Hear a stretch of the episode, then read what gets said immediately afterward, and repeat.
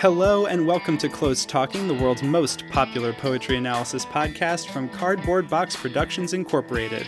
I am co host Jack Rossiter Munley, and with my good friend Connor McNamara Stratton, we read a poem, talk about the poem, and read the poem again.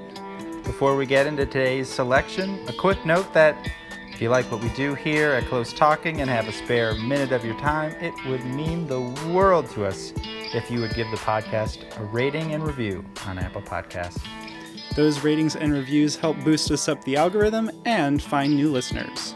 And if you have suggestions for future episodes or comments on this one, you can send us an email at closetalkingpoetry at gmail.com. And you can also find us on social media. On Twitter, the show is at Close Talking. I am at Jack Rossiter Munn, and Connor is at Connor M. Stratton. On Instagram, the show is at Close Talking Poetry, and on Facebook, it's facebook.com slash close talking. We also have a website, closetalking.com, where you can find all the past episodes of the show, and Cardboard Box Productions has just launched a newsletter, Unboxed. And if you go to cardboardboxproductionsinc.com, you can subscribe for more behind the scenes stuff on Close Talking and all of the other literary and cultural history podcasts that Cardboard Box Productions makes on with the show.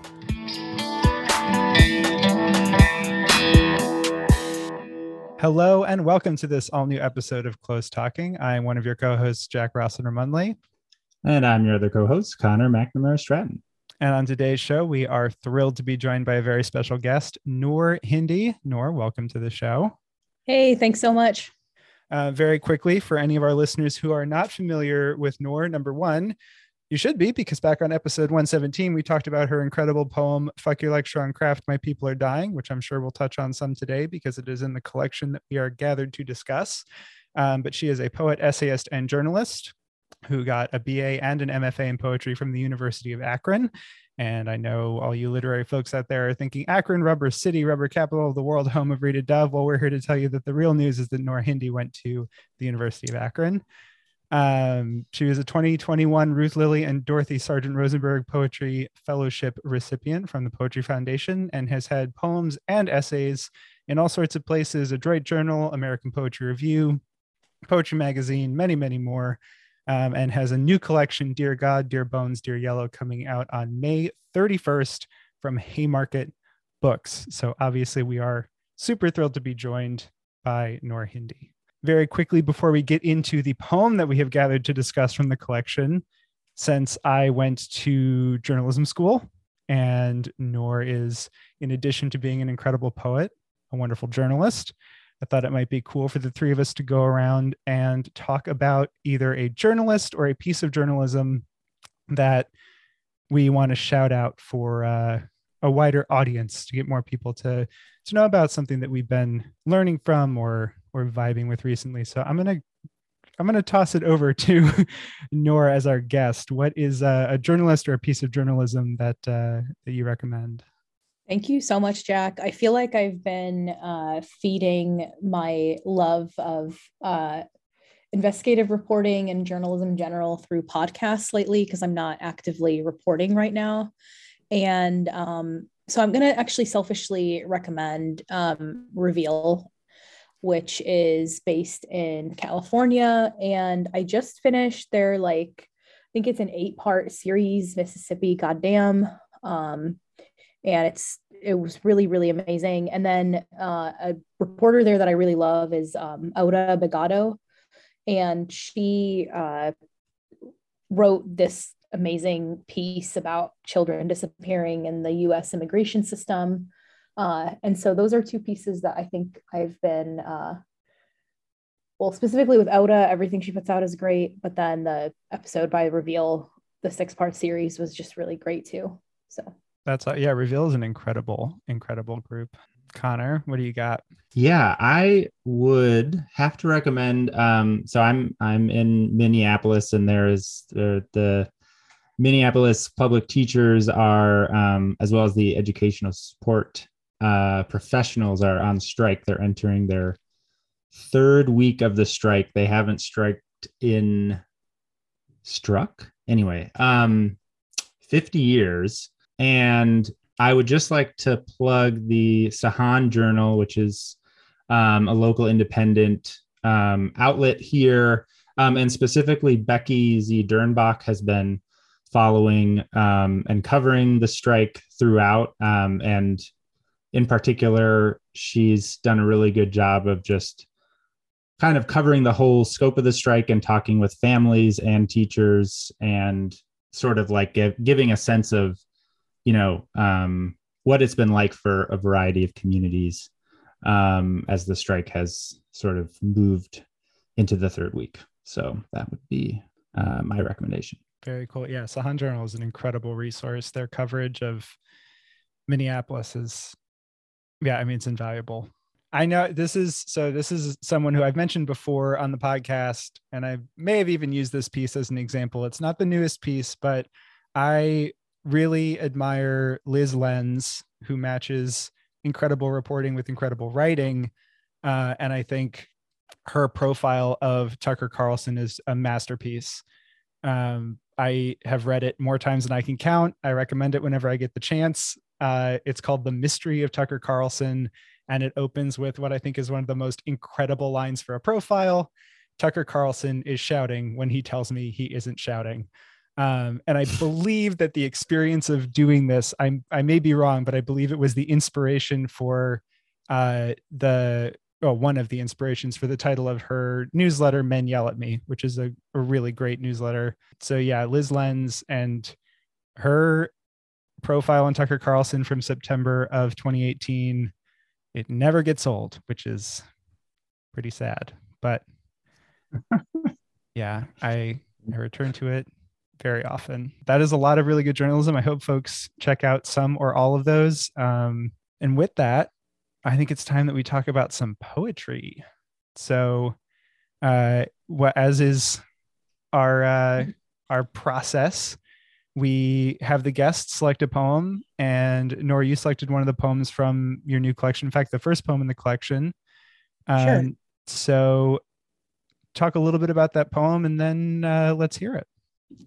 Yeah, thank you so much. Um, yeah, something that I have uh, actually that was inserted inserted later in the collection is I wanted there to be a sense of not just uh, me looking at the world, but also the sense of the world looking back at me and me looking at me. And so the first poem in the collection, which I feel like really starts off. Um, I wanted to start off with a really strong eye. Uh, and I wanted it to start off in this place of migration at an airport. Um, and so I'm going to read the poem and then we can talk more about it. So excited to be here. Thank you both. Uh, Self interrogation. At the airport terminal, a woman is crying. Excuse me, excuse me, excuse me, I need to focus on something besides the rush of migration, lights so loud, the unending sound of a newscaster's voice. Dear God, dear bones, dear mother, please forgive me. I want to call in dead. Last week, there was a child in a yellow dress reading a poem. For minutes on end, I could not be indifferent to anything. Not the grass dying yellow, not the bombs twisting limbs, not the cages, not the. Yes, there is a woman crying at Terminal 6. Yes, I use a newspaper to cover my eyes. Yes, I think of the child the tiny silver heart she placed in my palm, how I threw it in the trash seconds later. But I promise, I promise, I promise I meant it as an act of survival, maybe love. Thank you. Thank you. You mentioned wanting to make sure there was this element of sort of self examination in the collection. And the way you're introducing it was this poem written a little bit later in the process of putting the collection together? How does it kind of fit in the in the lineage of poems getting put together in this?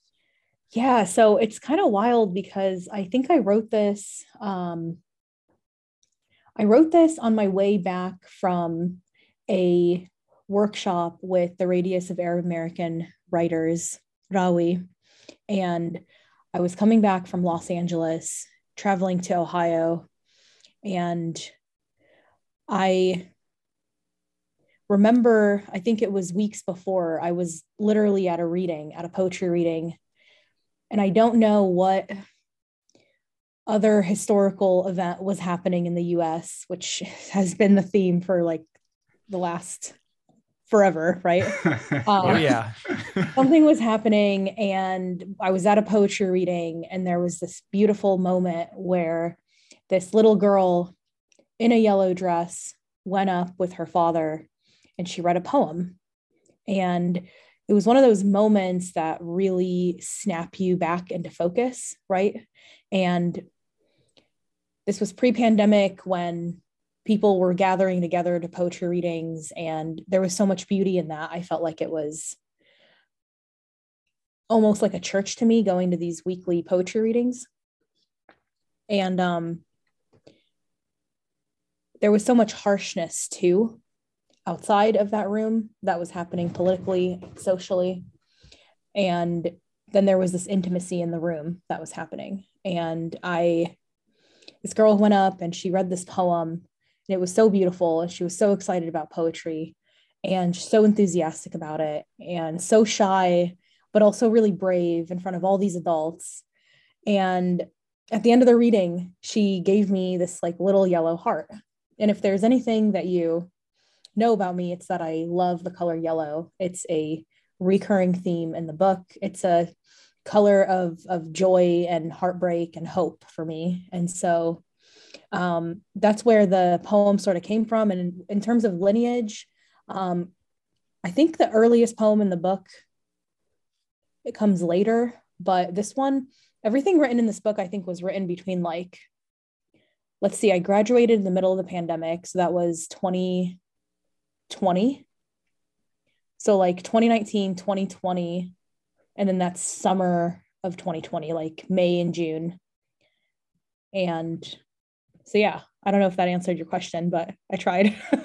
No absolutely. I want to i'm curious to know more about yellow and its significance to you. There's you know as you mentioned there's yellow throughout the collection. There's also a lot of sunflowers that kind of show up throughout it. Where when did that connection to yellow start for you? And maybe a little bit more about what it means. Yeah thank you for asking that.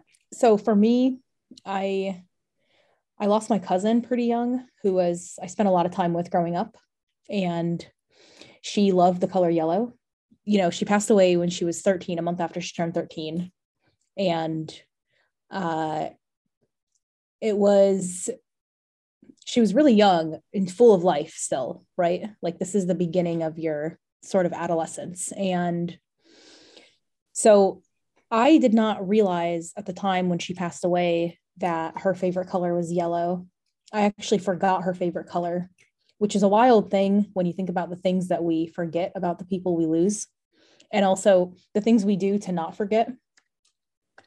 But I remember for months and years sort of coming back to sunflowers, coming back to the color yellow. And one day I was sitting with a family member and she was like, Are you, do you love this color because of Xana? I was like, oh, I didn't like why. And she told me. And so it felt like this really, for lack of a better word, magical moment and like intimate moment. And that's why the color yellow sort of shows up. And that wasn't purposeful. Someone pointed it out to me. My thesis advisor had pointed it out to me. And I just kind of flew with it after that. Um, and like I said, I think it's a really, I think it's a color that embodies a lot of joy despite the darkness that often engulfs us as people and as a nation. So that's where that comes from. I I relate to that a little bit. I have a friend who is who loves the idea of uh, yellow kitchens and the idea of like mm-hmm. a kitchen as a gathering place and making food and a place for family. Yes. Um, and like in their childhood home there was like uh right next to the kitchen it was like open to where everyone would sit so it was always this very communal thing and that kitchen itself wasn't yellow but like the idea of turning the kitchen space into a yellow space was always really really a resonant thing for them Um, Yes. I helped them paint a kitchen in one of their apartments yellow. Like it, it was a whole, a whole like thing of a piece for them. That is so beautiful. Yeah, it's funny because the the first thing I did when I moved into my home was paint the living room yellow. And Amazing. yeah, and I say this and people kind of like give me a look and it's it's not a bright yellow. It's uh it's a very like warm yellow and the intimacy of this like small living room and these like really warm colored walls um I loved and then we also ended up painting the front door bright yellow and so um I just wanted to be I just wanted to like a constant reminder that joy exists, that love exists, that we can find warmth in even like the harshest places. And I love the image of the sunflower sort of opening itself up to the sunlight. That's really beautiful.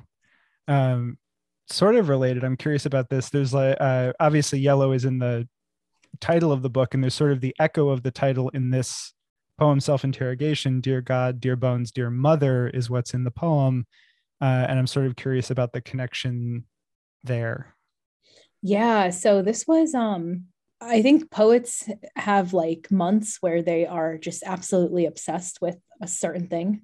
And those obsessions naturally come up in our work.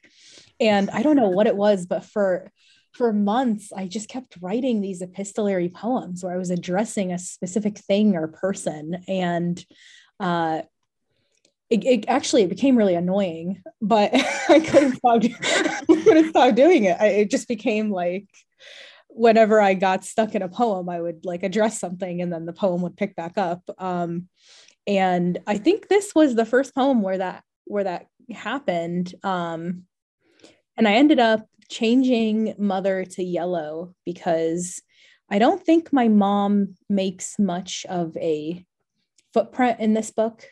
So as much as yellow does, and selfishly, I just wanted yellow to be part of the cover of the book and the title.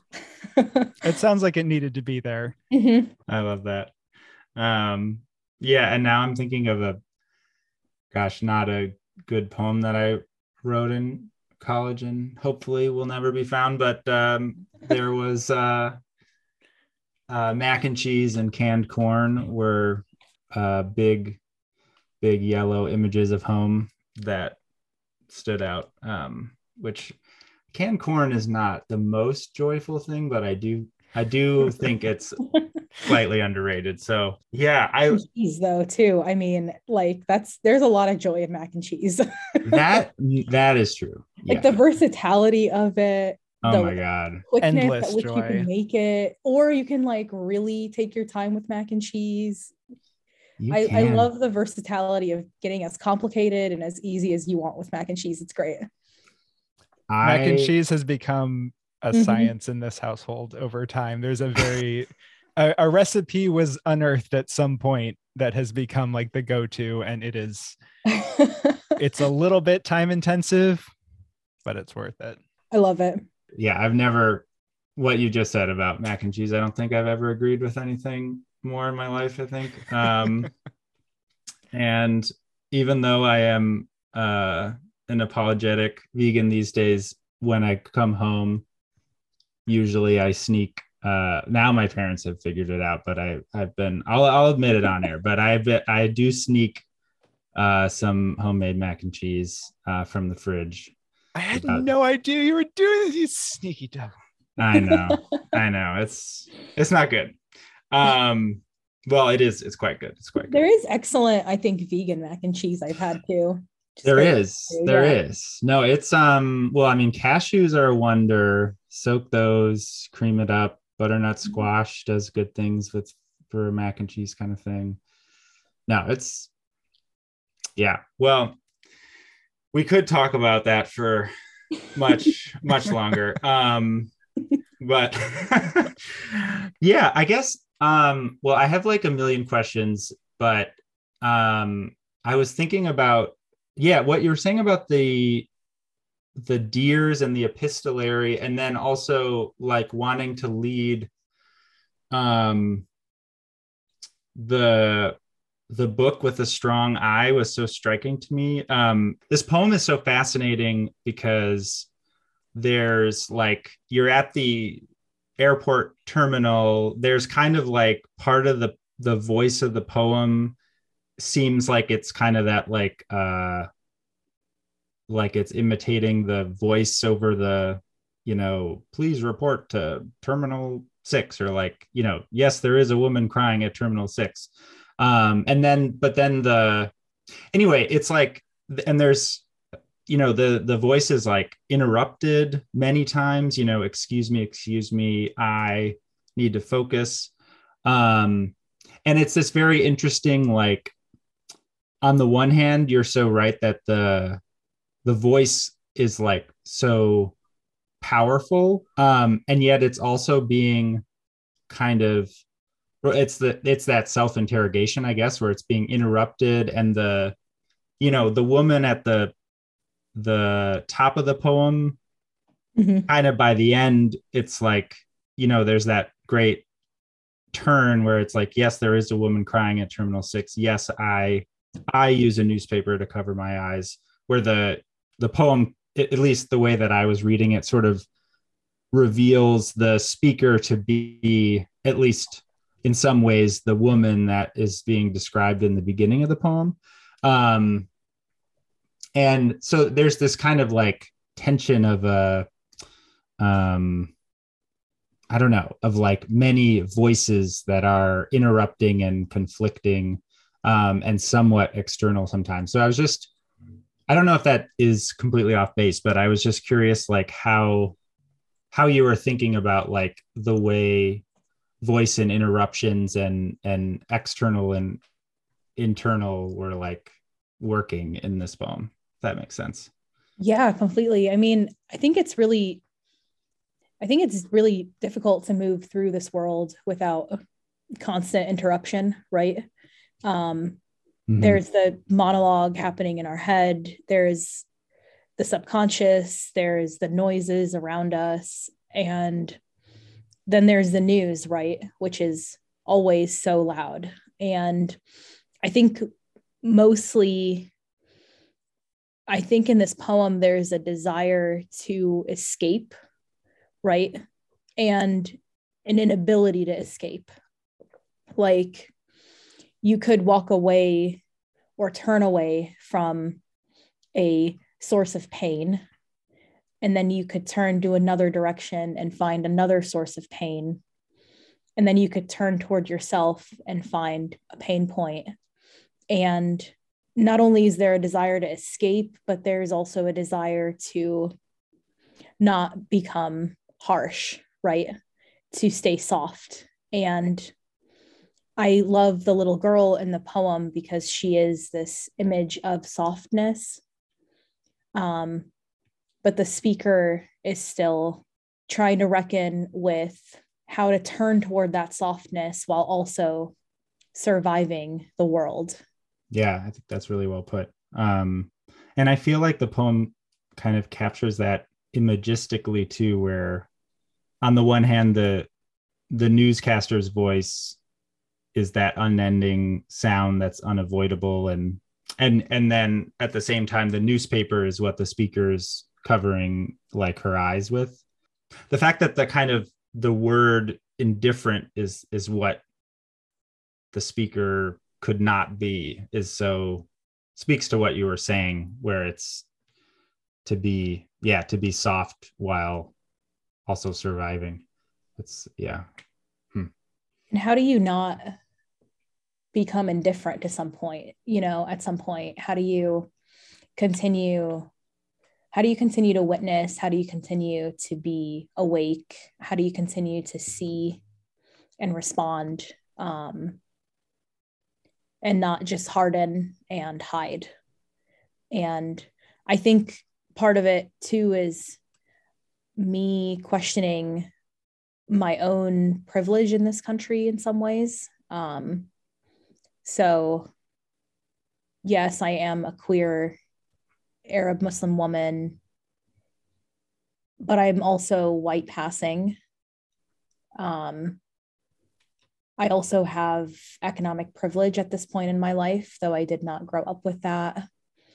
Uh, and so how do we how do we navigate also our own desires to turn away when the responsibility is that we shouldn't. We can't. Yeah absolutely. Um, the word indifferent is such a striking one because i think particularly in the context of self-interrogation there are so many things to be paying attention to that there are a certain number there are only a certain number that you can fully be paying attention to at any time. And i know i think internally it's easy to feel like you're being indifferent even though that's a more active kind of thing. If mm. or you can feel indifferent if you're not paying attention to everything all the time even though that's impossible you know like yeah. there there's only so many places that you can be giving your energy and attention and and care. It doesn't mean that you're being intentionally indifferent to something else but there's only so many places that you can actually like really be, be fully present and that's particularly hard internally i think because you know all the things that you want to be paying attention to that you just haven't been or can't and yeah that's a that's a tough self interrogation i think. Yeah and the i mean the concept of i think like the word indifferent the there's this impulse in that word too like what are you indifferent to? So you to be indifferent you have to first be aware of something to be indifferent to. And um it is both impossible to be indifferent and to not be right? Yeah uh, and also like survival right? Like like you said like there's only so many places that one can be. There's only so many things that one can do. And you have to the act of survival right like forces you sometimes to step back which i think is okay too. Yeah definitely. And then you have to figure out how to be okay inside about it as mm-hmm. you interrogate yourself on that you mentioned you know some of your various identities which show up throughout the collection i'm curious in the context of self-interrogation how you see them kind of weaving through this poem yeah i definitely i mean we we talked about the yellow um i definitely think the the image of the newspapers or the newscasters is in it. Uh, I reported for, I'd reported in my undergraduate years and through my MFA, and then uh, launched into an investigative reporting project after I graduated. And when I started reporting on, I guess, heartbreak, right? Whether it was evictions or infant mortality or urban renewal projects that demolished entire Black neighborhoods. Um, there was a constant question as a reporter. I, I didn't, I was never comfortable in that position of power, which I felt like I was um, this gatekeeper of other people's stories and experiences. And the burden of when I was reporting the burden of being a reporter, I loved talking to people. I loved reporting the story. I hated writing the story because once you got to the point where you were writing, you had to then pick what gets included and what doesn't get included and how it gets included. And there's constraints and the burden of these people's lives is on your shoulders. And writing can never really ever capture of the full extent of somebody's life and what they're going through in a even 2000 word story. So that that definitely comes up a lot in the collection i think. Absolutely. Yeah i'm really curious about that kind of intersection um, because as somebody who does journalism it's something that i feel all the time, um, but it does show up in so many different places throughout the collection. Um, and recently, one of our uh, guests who we had on, uh, Michael Kleber Diggs, he has several poems specifically uh, kind of interrogating news coverage of mm-hmm. police killings of uh, Black people. And I'm curious about some of the pieces that you have in this collection. Uh, Good Muslims are all around us, A Day of Life, that are kind of doing something similar um, and I'm curious how you how you kind of use poetry as a way of interrogating media or news or journalism or how, how do you see that as part of your uh, part of your poetry and part of the collection? Yeah definitely. And you know it's funny a lot of the um, a lot of the newsier poems actually emerged uh, after i started the fellowship with reveal. And uh,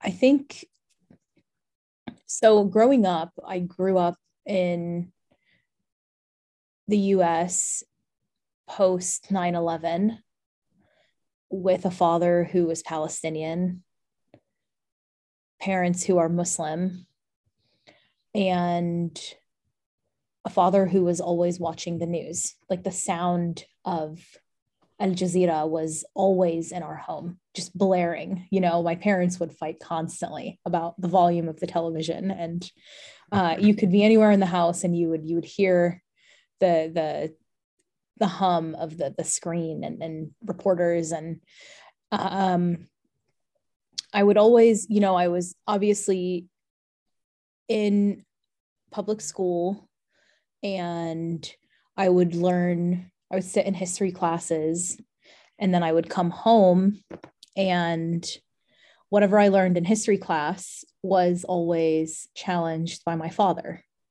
Um, and so there was this alternate story that I was always getting. And as a kid, I was looking for, well, what's the right what's the right version? What's the right story? Who's not being honest? And it's not that people are dishonest, it's just different narratives and depending on positionality, you know, people could write something in very different ways. Um, but also that being said there was the constant of watching palestinians on the news and having to reckon with how they're being reported on and then seeing my father who was a palestinian refugee. And there was the dichotomy of seeing muslims on the news and then my community being muslim. And so those were very real contrasting images that i was receiving as a kid and and also as an adult right? And i'm thinking recently um, this really came into the forefront when so i was listening to this uh, i listened to the daily from the new york times every every day for better for worse. And um, i i've been thinking about how the coverage of ukraine is right?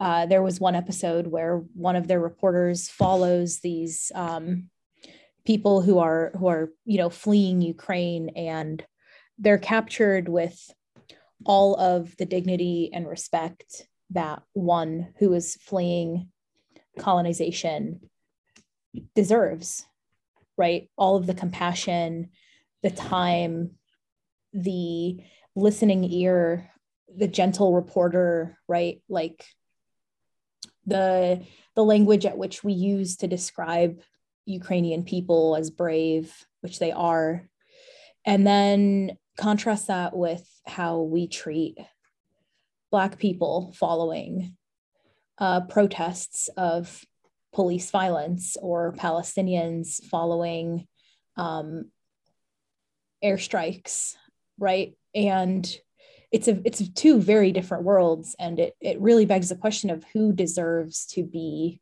seen as human and who deserves to be reported on as fully human. Um, and that was really um, when I came in as a reporter, I was very aware in a lot of ways of that and of the uh, the ways in which power comes into play with with both in news stories and in newsrooms. Um, but also the like the perspective i think too like a lot of people who are reporting are reporting from positions of power so when they are writing about someone who is perhaps not powerless but in a place in their life where they don't have a lot of options um, these themes start to emerge. And so and also just questioning myself why i was in a industry that like as in one poem i write headlines my people dead.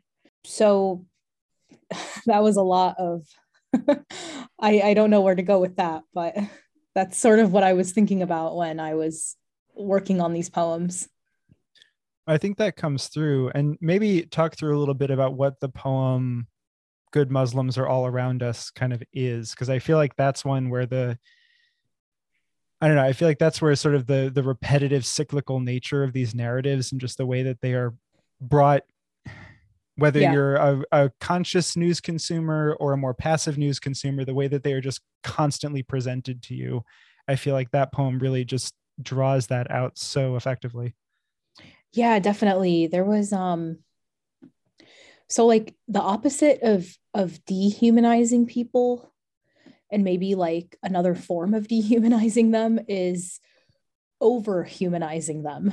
And some of these like headlines that I was I don't know what what ended up triggering it. I saw some headline about Muslims and I was like how many like how many stupid headlines about Muslims can I possibly find online? And I just started collecting them.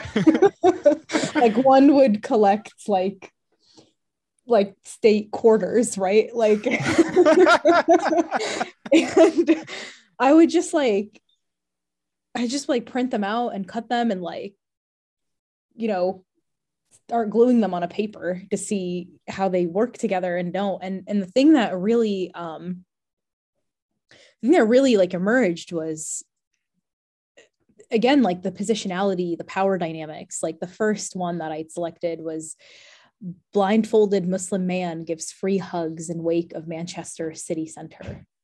Like like how could it be possible that muslim men give hugs right? Like like it's this astounding thing like you would never you would never write about a Christian person giving hugs, right?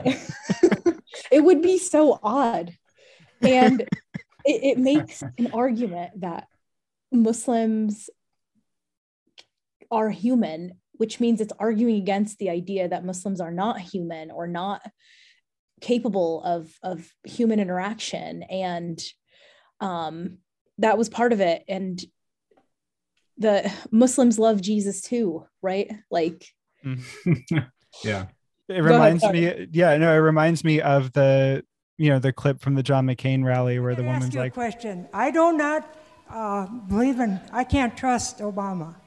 I, I, I, have read about him, and he's not, he's not, he's a, um, he's an Arab.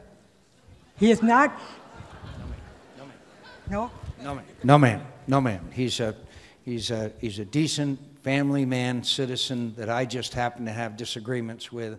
no, no, no. He's a good family man. Blah blah blah blah blah. And like, yes. Oh my god! He's, yeah. he's, you know, quote unquote, trying to say the right thing, and every now and then it circulates, and it's like, oh yeah, things were better back when. It's like, no, back the fuck yes. up. This is, I like, she's more wrong. He's still very wrong. Like, yeah, it's it's absolutely wild. And I'm thinking about like, I think when when when Hillary was Hillary Clinton was campaigning, I mean, she said something like, "We need to we need to connect to our like Muslim." I'm completely misquoting this, um, but it's something along the lines of like, "I'm." We need to connect to the Muslim community so that we can like find extremism. peace-loving Muslims living, working, raising families, and paying taxes in this country. These Americans are a crucial line of defense against terrorism. They are the most likely to recognize the warning signs of radicalization before it's too late. And it's like, and the best position yeah. to block it. What do you like? do you think that, like, I'm just gonna like WhatsApp my cousin and be like, "Yo, are you mixed tree?" like, like I, you know, like the what is the opposite of this? What is this arguing against? Um, the like report says war waning in Muslim world. The the idea that like there's constant war in in Arab and Middle Eastern countries. Um, most Muslims desired like it's it, it's just it's so outrageous, right? And it but it's so well intentioned at the same time. And I think that's the that's the problem is that well intentioned is not enough, right? There has to be thought behind it, but you need somebody in the newsroom to question that.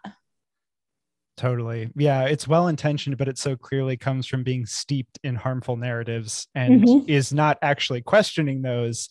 It's just trying to be nice.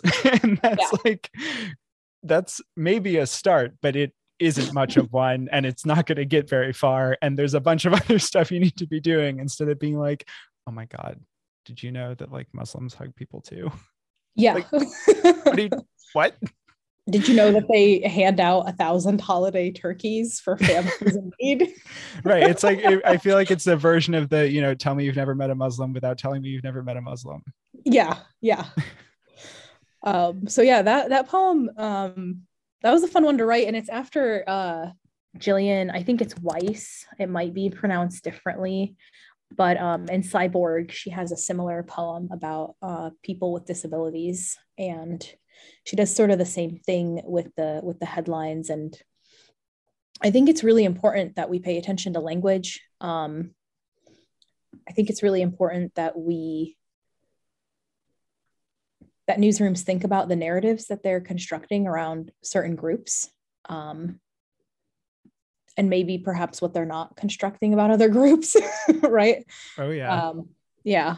And so that's a little bit about that poem yeah absolutely. Um yeah no that's uh that's so well put. And i i'm curious about kind of jumping off that like thinking about the book as a whole i i was you know it's it's broken into four sections um and there's kind of three main sections. And mm-hmm. the the first section has this it's kind of these two um i mean there there's there's like so much in each section and in each poem but that one two of the threads that seem um sort of like primary in the first section are the the news poems in which you're kind of like confronting both problematic and oppressive narratives that are being put upon you by the news um, and also your own role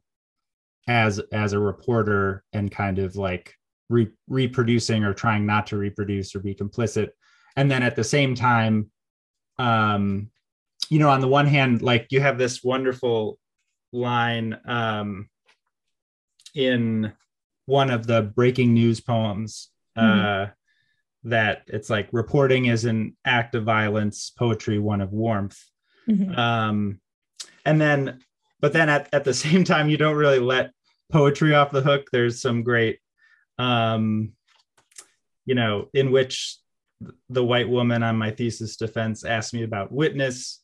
Um, and of course, you know, fuck your lecture on craft, my people are dying. There's also the kind of institution of of poetry in the US and and the the it's un, often unbearable whiteness, uh, I imagine, and um, its own kind of like oppressive sort of norms and things like that. And the first section seems to be like the speakers sort of navigating both of those. Mm-hmm. Um, and yeah, I guess I'm curious, like how, like, a, would you sort of like complicate or add to that at, in any way, um, or you know, rebut? Feel free to say that's totally wrong. Um, but then also like how do you how do you feel like each section, you know, is is developing or, or thinking about um its relationship to like what it's before and and after mm-hmm. and things like that. Yeah. So I jokingly refer to this book as a Gemini baby. And um, it was both written by a Gemini. Hello. And um, the publication date is May 31st. And so it also is being born during Gemini season. And I think that there is a lot of chaos in this book, um, both like tonally and what the different sections do. And I think the one thing that sort of combines, that sort of holds the book together is it's the same fucking poet who's writing it. Um, because like there's a lot of different themes. There's themes of queerness in there. There's themes of femininity. There's themes of um, Palestine, American politics, news, and I don't think that I would have or could have had it any other way. And I like that each poem sort of brings its own terrain and landscape to readers um, in a way that's fresh. And I hope that it comes together at the end in some way. But it's also, uh, I think it speaks to the different identities that we carry, right? Um, I don't personally love reading books where it's hitting sort of the same note sometimes or the same sort of topic um, because I know the person writing it is multidimensional, right? And this isn't to say something against like a very focused poetry collection, but um, I just I couldn't be the person to write it. uh, the first section, yeah, there is this like angle of news I think that's happening and um, critiquing the institution of poetry in this country. I mean, it's very obvious that uh, how white MFAs are solely on the fact that we still do like the silent poetry workshops, which is incredibly oppressive for anyone who is like not cis, straight, and male. Um, like, and also I went, I can't speak broadly about the institution of poetry in this country, but I can speak about the program that I specifically went to, which is which was incredibly white. Um, and so I was often in classrooms with people who maybe this was the first time that they were meeting somebody that was Palestinian. Hell, maybe this was the first time that they were meeting somebody that was Muslim. Um, maybe it they didn't really know much about Palestine, and I was bringing these poems to classes. And so, uh, what thoughtful like criticism was I to generate? Um, and the second section is this sort of uh, lyric essay of sorts, um, following my grandma getting her citizenship. And then the third section goes into what one of my favorite professors called Hymen cluster poems. And um, it really turns inwards into thinking about queerness and sexuality and um, the violence that um, at least I faced growing up as a woman who was Arab. And so that's that's I think the arc of the book, I guess. I didn't know where to go after Hymen cluster. I'm sorry. no, that's an amazing term. Right? the the first poem of the third section I was yeah, I just uh laughed out loud and was also not just that, but it was amazing. And I immediately showed it to my partner who was obsessed with it. Um no and i i think yeah thank you for kind of laying that out um i i do think that it that's uh i love that it's a, a yeah. gemini baby um i think it's okay to like laugh at those like last poems too because i mean there's so much absurdity that the only way to sort of approach some of these topics was through humor um, mm-hmm. um, because at some point things are like so horrifying that they it just becomes the onion right? Yeah, I, yeah. that's that's so interesting. Yeah i'm curious about that sort of the the absurdity of reality like the reality of this experience was so extreme that it becomes this kind of absurd and this absurd thing that can only be rendered with some humor. Um, i feel like that really does come through in that last section that last the third section not the last section the third section. I'm curious yeah to know more about what your process was like trying to translate that absurdity. Yeah you know we um the the most difficult part of this book aside from writing it was sequencing the poems. And mm. um there were so many there were so many different iterations. And ultimately it just made sense to sort of put these poems into one section together. Uh, but I think we we we tried to I tried to sort of get readers tonally prepared for that humor in some poems in the first section. Um, I'm not sure if that's successful. I think it's successful in some poems, and in others, it's they take a more serious approach. Um, but these poems, I was, I'm just like scrolling through the book now. what What is one of the poems in the first section where you think you sort of successfully seeded that element? I think I tried to. Um, I think there was sort of an element of absurdity in the poem that we talked about with the headlines "Good Muslims are all around us." Mm-hmm. Um, mm-hmm. I think it shows up a little bit in "Broken Light Bulb Flickering Away," and the I think the last poem of the section is the one. Um, there's poem in which my feelings fuck each other into more feelings. Oh yeah. All my, yeah. yeah. All my plants are dead. That one a little bit. So there was like a constant push and pull in the book of like absurdity and then like this real like serious tone. Um, but I think that I mean when I I think it's like if you I think it's difficult to connect to one's body when everyone sort of has a stake in it, right? Like it's difficult to talk about the body, it's difficult to be connected to the body. And I think it was really difficult for me to write these poems in the way with all the violence that they hint at. Um, and also some of these topics were just so outrageous, you know? So the only way I could really do it, I felt like, was just let's just lean into the chaos of this and make it a punchline. And I think people still got the point. Yeah, no, I thank you. That's I I think they are um just amazing. Um and I've never this is like the most minor and not important points, but the way you use like uh question marks and exclamation points is so oh my good. god i love a good exclamation point. Oh my god it's yeah. But yeah it's yeah you just you it's like yeah that's what that that's what they do. That's what you're anyway um i also think uh, there's an there's an extent to which yeah the in the first section the self portrait mm-hmm. Yeah, I was just um, thinking about that too. Yeah.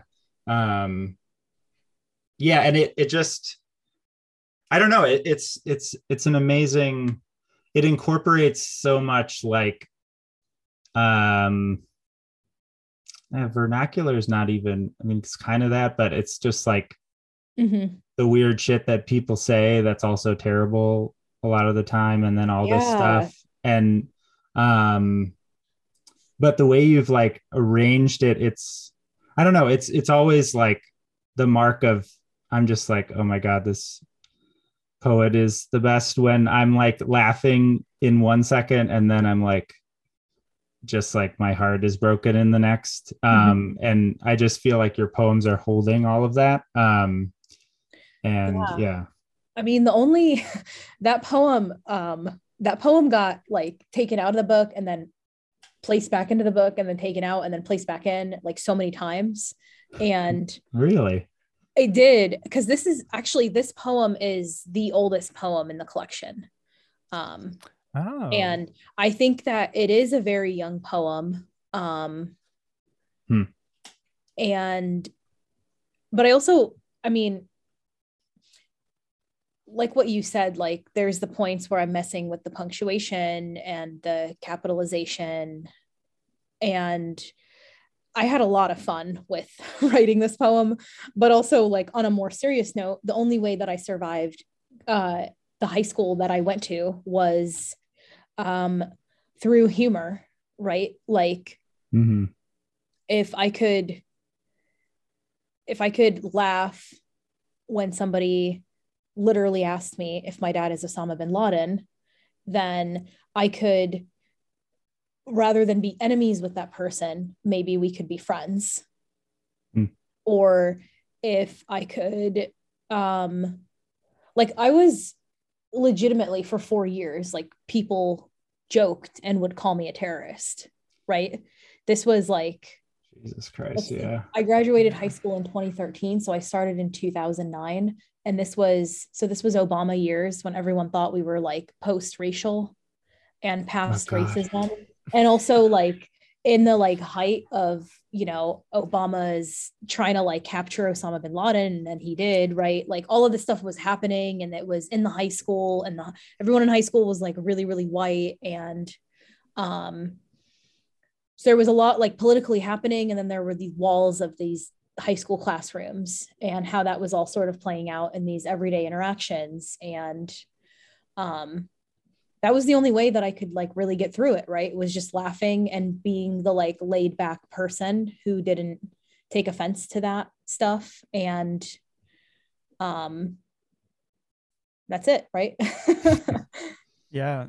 No, I the stories I have a few friends who have very similar stories from their high school years in uh actually one of them in Ohio just like Mhm.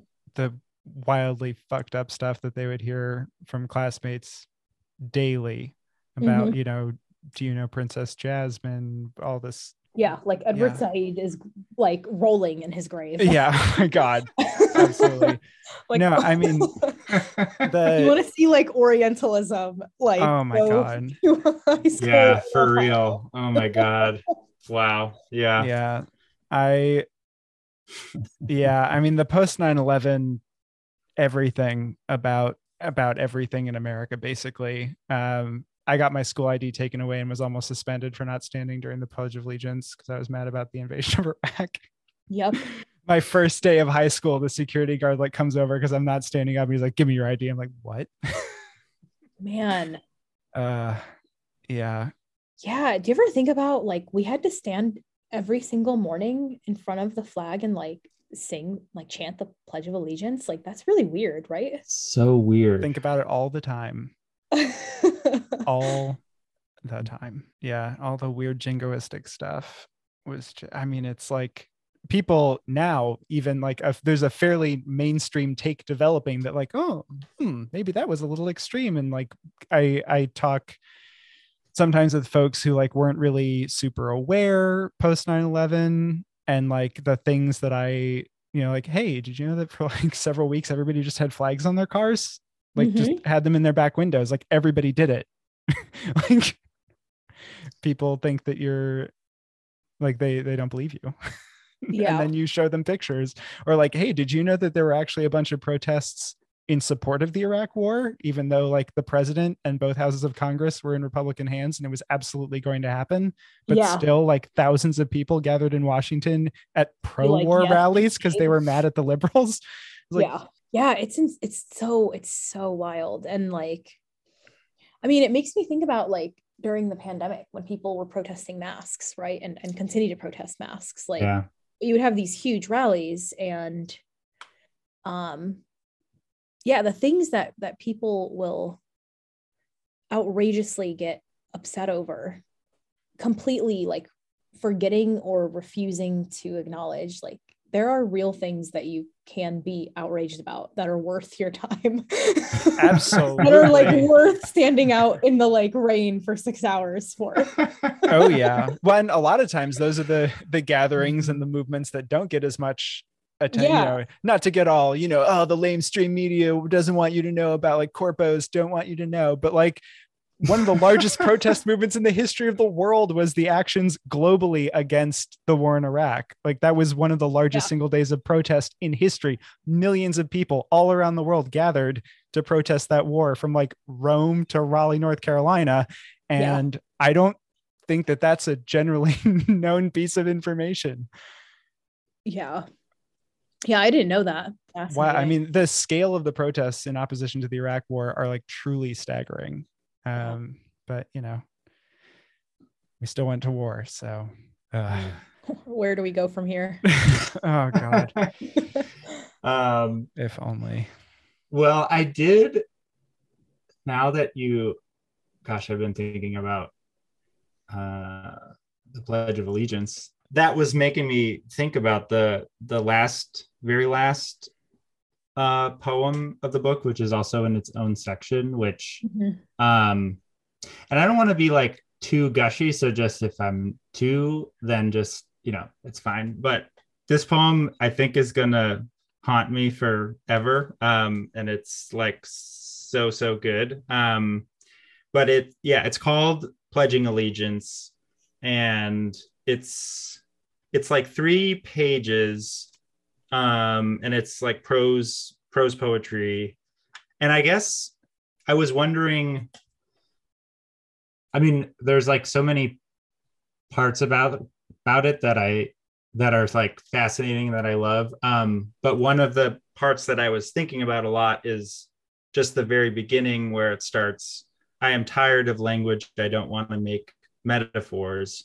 Um, and I don't know. I guess I was just wondering if you could talk a little bit about that poem and like um especially because you know so much of the book is you know there's kind of like poetry and um reporting and i don't know when you hit that i don't like i'm tired of language there's this Mhm.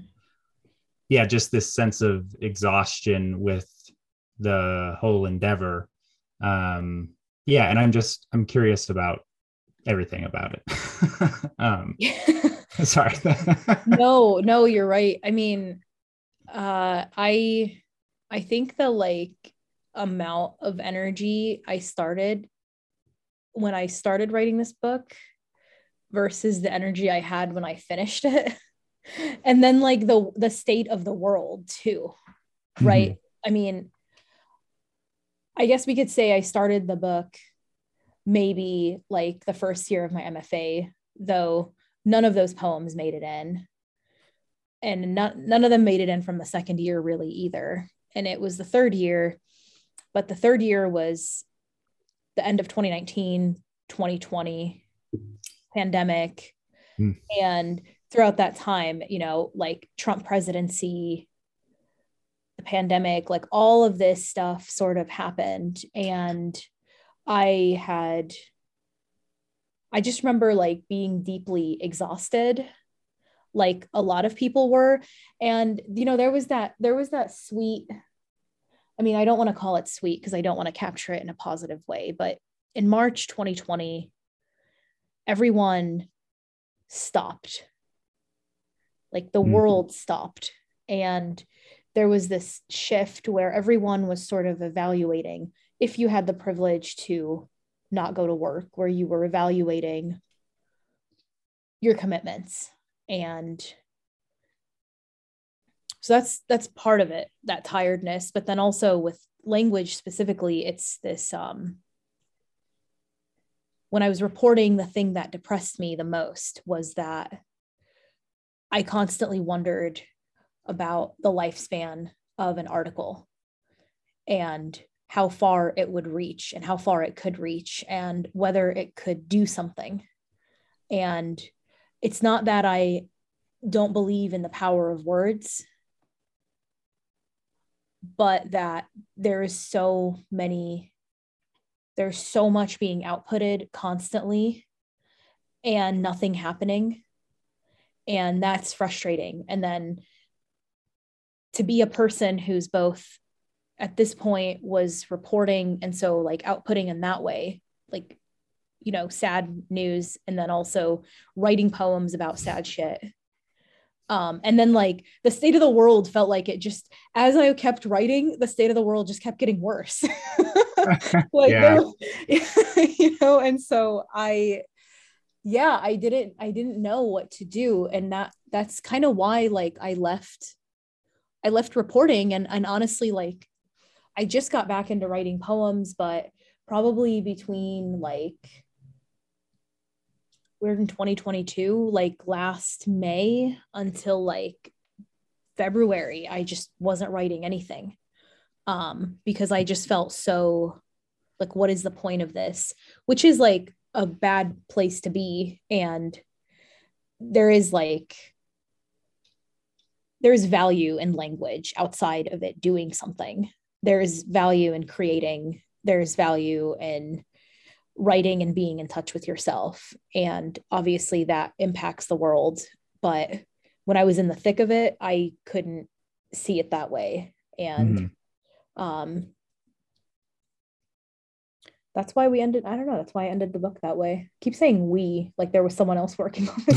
I think i'm trying to like distance myself from writing it a little bit but um you can say we if if that feels right. You know yeah. Yeah i mean it open as as we know it opens with the self-interrogation so yeah. i feel like there's a lot of there's a lot of voices going on. Um yeah i don't know and I, I i do like this poem too and it, it does um it does call back to ancestors and trying to connect with them with that last line. Um trying to write to them and for them and with them.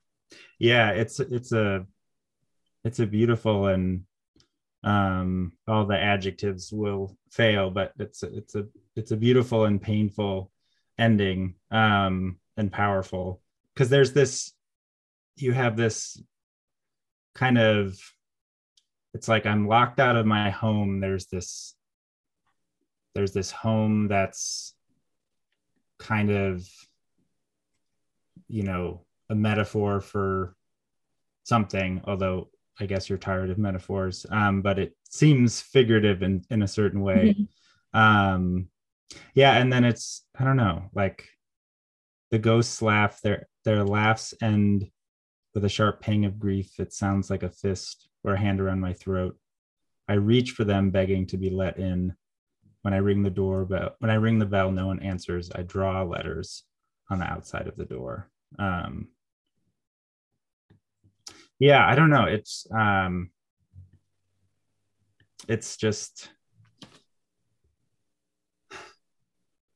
yeah, there's a lot there. Um, but it's it's like it really sticks with you and i and i feel like there's this i don't i'm going to misquote him but there was this like i think it was with david naimon in his podcast between the covers and he interviewed mm. um, philip metres and he he was philip metres was talking about truth and like he said this one thing that was very academic that I am forgetting now. And then he said this other thing that was like the same thing, but not, but like poetic. Uh, and it was like, um, it was how poetry basically like lays the ground for truth or something mm-hmm. like that. It's not truth itself, but it kind of mm-hmm. it like makes the space for it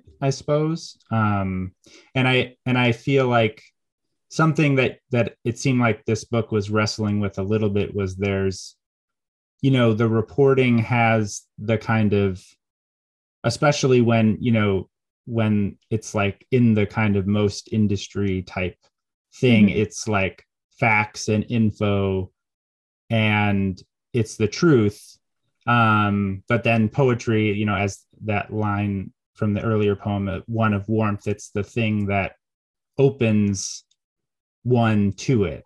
Um, like, and and, and yeah, and it, it does feel like it calls back to the the girl in self interrogation and that um how the speaker couldn't be indifferent that it's like the the that arresting mm-hmm reading of the poem is like what opens the person like you up to feeling the the truth of the moment or whatever it is. Um and it it just feels like at the end there there's that there's like a longing for for that or that connection to i mean to the ghosts to the ancestors as as you were saying.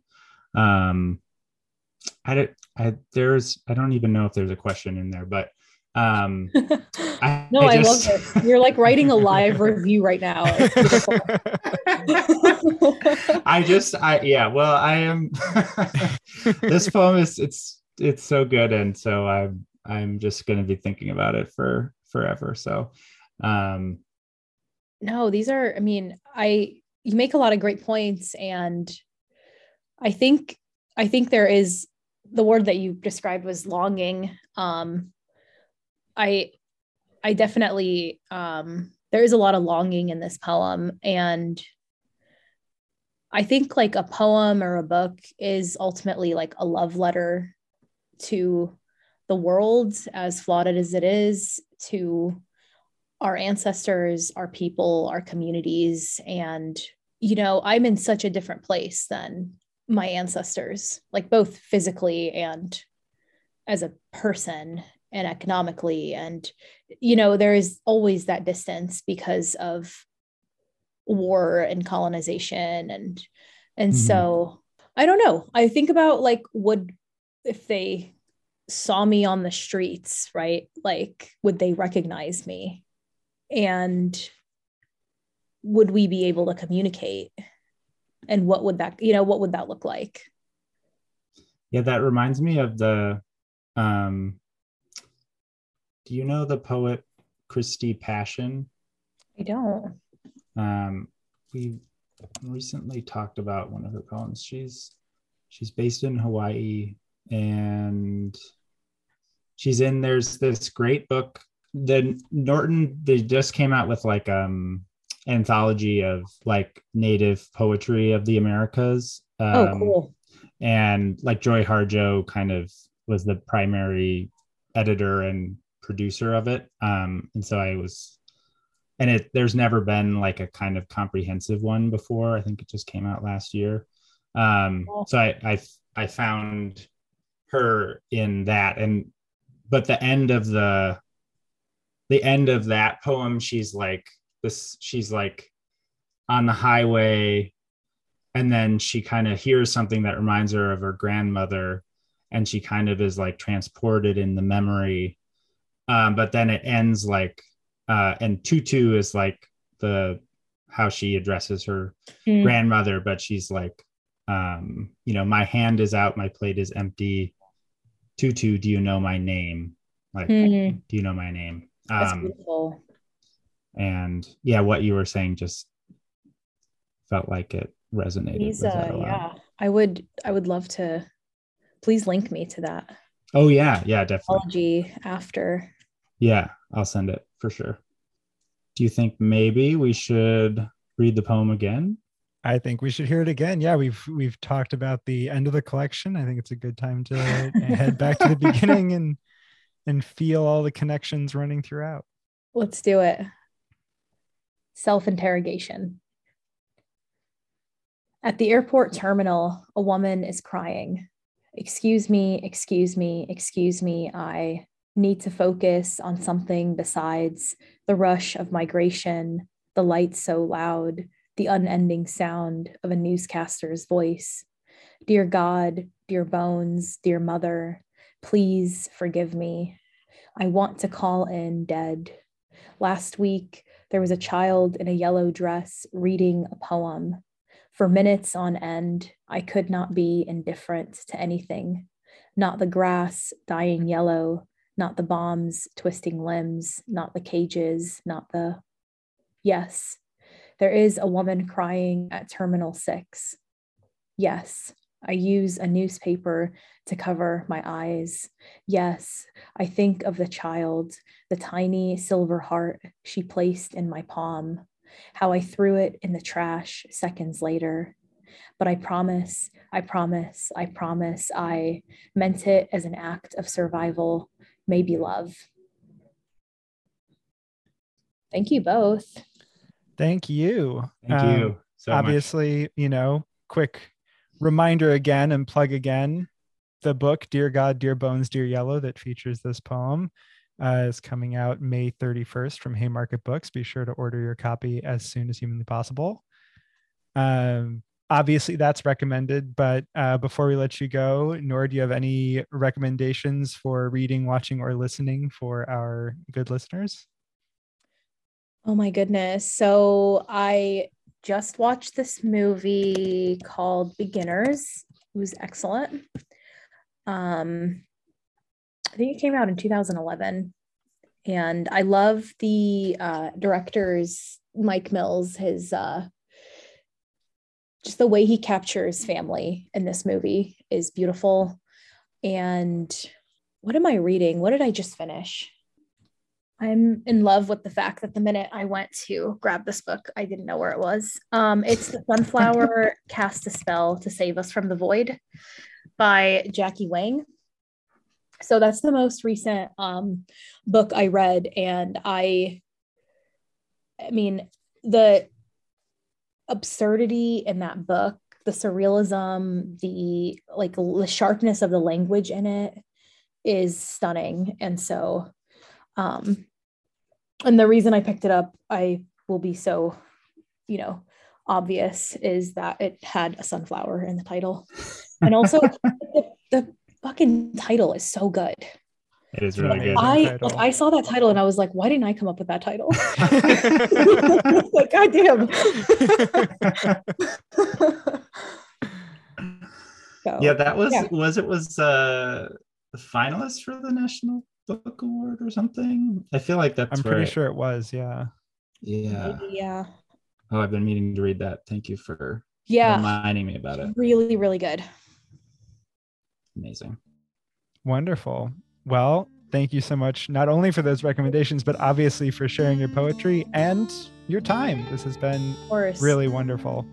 Anytime. Yeah, I really appreciate the thoughtfulness that both of you brought and your questions and commentary. And um, it's, it was a really, really good time. So thanks. Wonderful. You are welcome back literally anytime.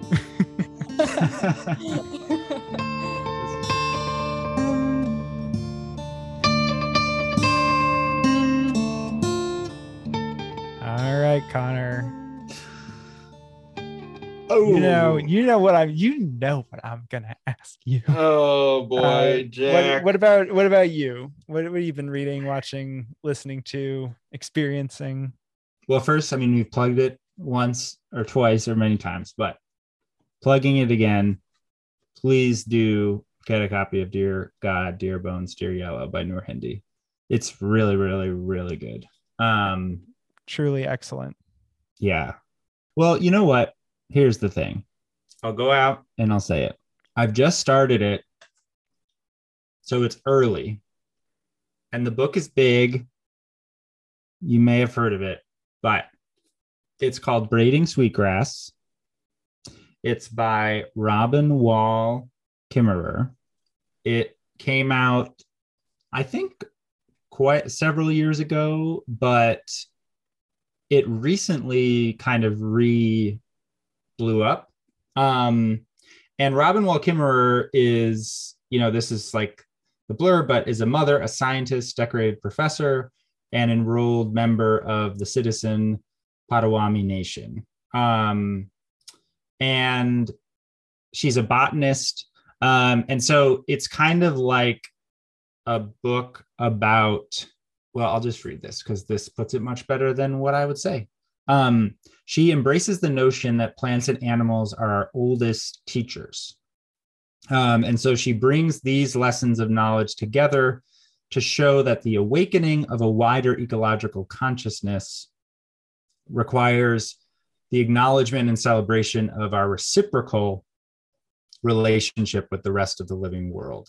Um, and so it's kind of threading um, the the science of botany with um, kind of like her like indigenous Potawatomi um, knowledge, um, and it's sort of using all of that to think about a way that um, you know, especially kind of in the in the face of you know climate catastrophe, we can reorient um, you know to a um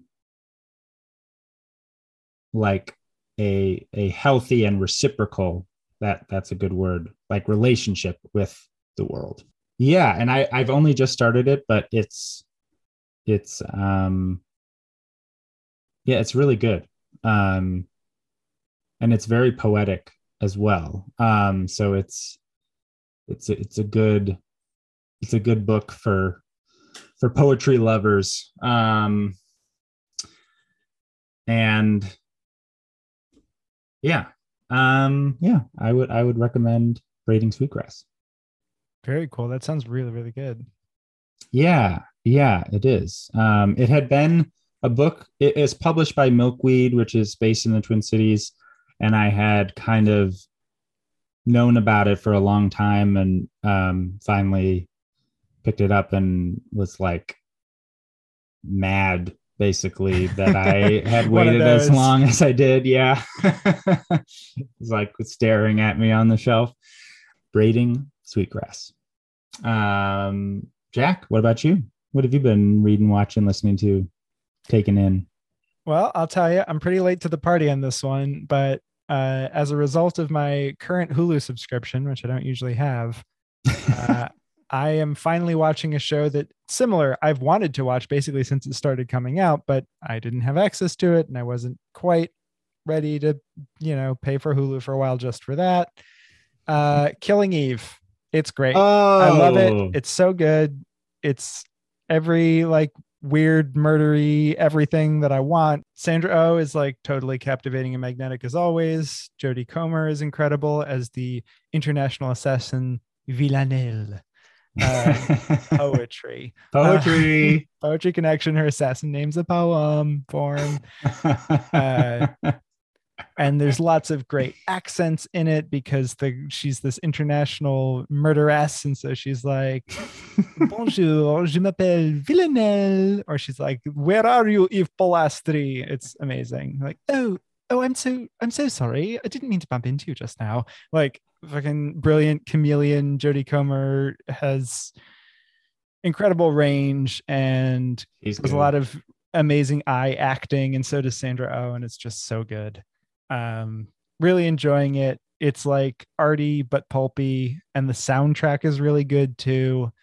Uh yeah, I'm just fully it's as good as I thought it was going to be and I've been anticipating it being really good basically since I first found out about it whenever it started coming out like four or five years ago. So absolutely loving Killing Eve. I am so happy for you, Jack. This is a great thing. Um, it's great when it lives up to the hype because it's so hard for things when especially when it's like it has all the hype ever. You know, it's like so hard ad, I mean, anything. For, particularly yeah. for folks who like you know, I like my British mysteries. I like my murder mysteries. I like my international spy capers. Like this yeah. is, you yeah. know, targeted at me as a media consumer. And all the people who were raving about it are like, if you like this thing, you're going to love Killing Eve. And so I was like, it was hyped to high heaven and hyped specifically towards me. And yeah, it's living up to it big time. It's also just hilarious to have Sandra would just be like super frazzled. Like Eve is just frazzled a lot. She's so good at that. She's and then, very frazzled. And you've got this, you know, international murderess who is like unfrazzleable. Yeah. And it's just like, you know, weird and calm and detached and put together all the time. Right. Doing her weird stuff. It's just, it's such a fun contrast. God, I love it. Yeah, absolutely. Absolutely. Amazing. Yeah, Killing Eve. Killing Eve